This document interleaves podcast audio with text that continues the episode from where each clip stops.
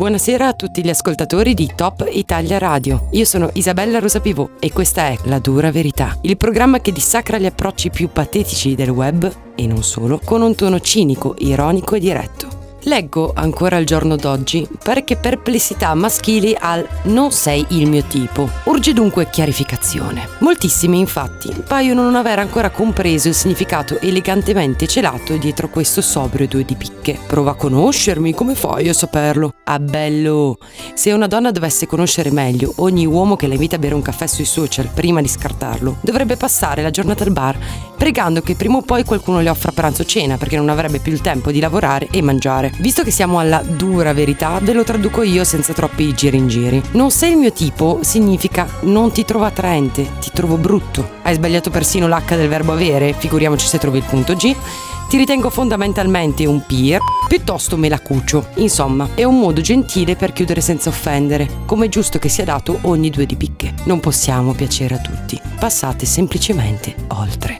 In queste puntate ne abbiamo visti tanti di goffi rimorchiatori. Per chi se ne fosse persa qualcuna, un breve ripasso sunto. Il morto di fantasia, anche detto Homo affamatus affetto da delirium copulationis. Questa degenerazione involutiva, che ben si differenzia dal provolone, ha delle strategie ben specifiche. Il ciao cronico in chat che mira allo scasciamento di ovaie, raffiche di sei stupenda sotto le foto, se il livello pro anche in privato, se il livello 99 con riferimenti sessuali scadenti. Il morto di fantasia, se oltre 55, diventa over e tendenzialmente si lancia nell'utilizzo di emoi luccicanti, buongiornissimi, selfie ottimi per la cartella dell'ospizio e link ai peggio gumblotti. Ma abbiamo analizzato anche i dissennatori, quelli che pur di distinguersi ti offendono e ti attaccano a priori come i bimbi dell'asilo. I cheerleaders, che in opposizione ti sostengono sempre fedelmente, anche se non hanno capito una cippa di quello che hai scritto. Preparatevi perché questa sera invece analizzeremo ben quattro nuove categorie i maniaci, il poeta,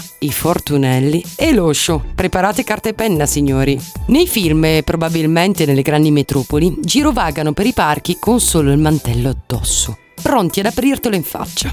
Ebbene sì, i maniaci esistono anche sui social. Ahimè, non esiste signorina che non sia stata costretta a subire una simile web molestia, perché di questo si tratta. I maniaci si fanno una foto del pesce in erezione e te la inviano, così, senza manco un buongiornissimo. Da quando ho aperto Facebook eh, nel 2010 avrò collezionato circa un centinaio di membri non richiesti e anche le mie amiche possono vantare numeri simili. Ci sono anche quelli più fantasiosi. Una volta me ne è capitato uno che mi ha inviato in un colpo solo ben 5 foto da diverse angolazioni del suo schifoso amico infilato in un libro appoggiato su una ciotola per i cereali o adornato di fiorellini. Viene da chiedersi perché? Per la perversione di sapere che delle donzelle ve l'hanno visto? Speriamo che presto, come in alcuni paesi nord europei, diventi un reato penale. Io non sono fatto per le mezze misure, affermò una volta Napoleone Bonaparte. Ebbene, pare che siano del suo stesso avviso anche i rimorchiatori della categoria poeti. Un giorno scrissi su Facebook, amiche single, mi appello a voi. Qualcuna deve sacrificarsi e darla a un poeta, altrimenti questi, già alle 7 di mattina, iniziano con mani che sfiorano struggenti silenzi di noi. Sono quelli che si devono inventare dei panegiri assurdi a ogni commento, che ti inviano poesie tagliavene e dediche diabetiche per corteggiarti. A noi donne piace il romanticismo, ma non la lagna. Per non dire che se il poeta, tra virgolette, capita con una come me appassionata di letteratura, finisce davvero male. Raga, non bastano le rime della serie Rose e blu come il cielo sei tu. Per fare una poesia servono metrica, figure retoriche e regole grammaticali solide. Se proprio dovete fare una dedica, ricorrete ai veri poeti che hanno costellato la nostra meravigliosa letteratura. Mesti, mesti dal mondo malinconico dei poeti, ci dirigiamo a quello dei fortunelli. Eh sì, perché sui social esistono uomini baciati dalla grazia divina, che hanno scelto proprio voi per compiere il loro santo destino. Uomini fidanzati o peggio maritati che vi scrivono perché. A.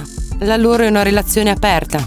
Aperta. Come la loro culetta se la moglie li becca. B. Se incredibilmente intelligenti e vogliono instaurare un solido rapporto di amicizia. Solo quello, eh? Mica per altro. C. Vogliono giusto farti un complimento senza secondi fini, ma supplicano in aramaico se dici loro che invierai lo screen alla compagna, visto che era solo un complimento innocente. D. Il loro rapporto in crisi in realtà si stanno proprio lasciando. Proprio. E per ultimo, il loro rapporto in crisi e si stanno lasciando perché a lui è bastato vederti per innamorarsi. Se. E poi magari ti invia anche un biglietto per Hogwarts. A questa categoria non do nemmeno consigli, meriterebbero solo tanti schiaffoni. Come accennato poco fa nel ripasso della scorsa puntata, abbiamo visto i cheerleaders, fedeli e teneri fans. La loro digi evoluzione, se cioè si innamorano della donna che hanno fatto capa della loro personalissima setta segreta, è la categoria Osho. Gli Osho sono i Jedi della forza del pelo, hanno una pazienza che valica i confini del tempo,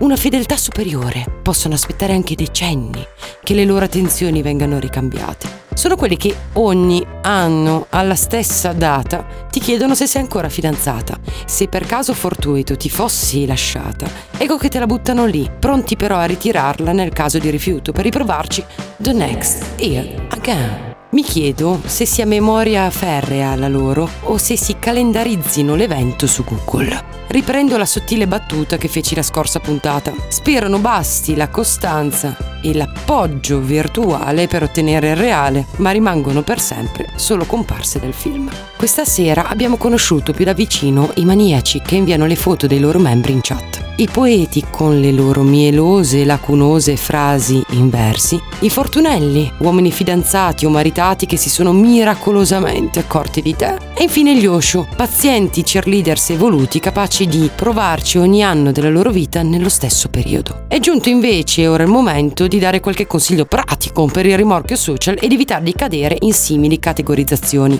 Number one.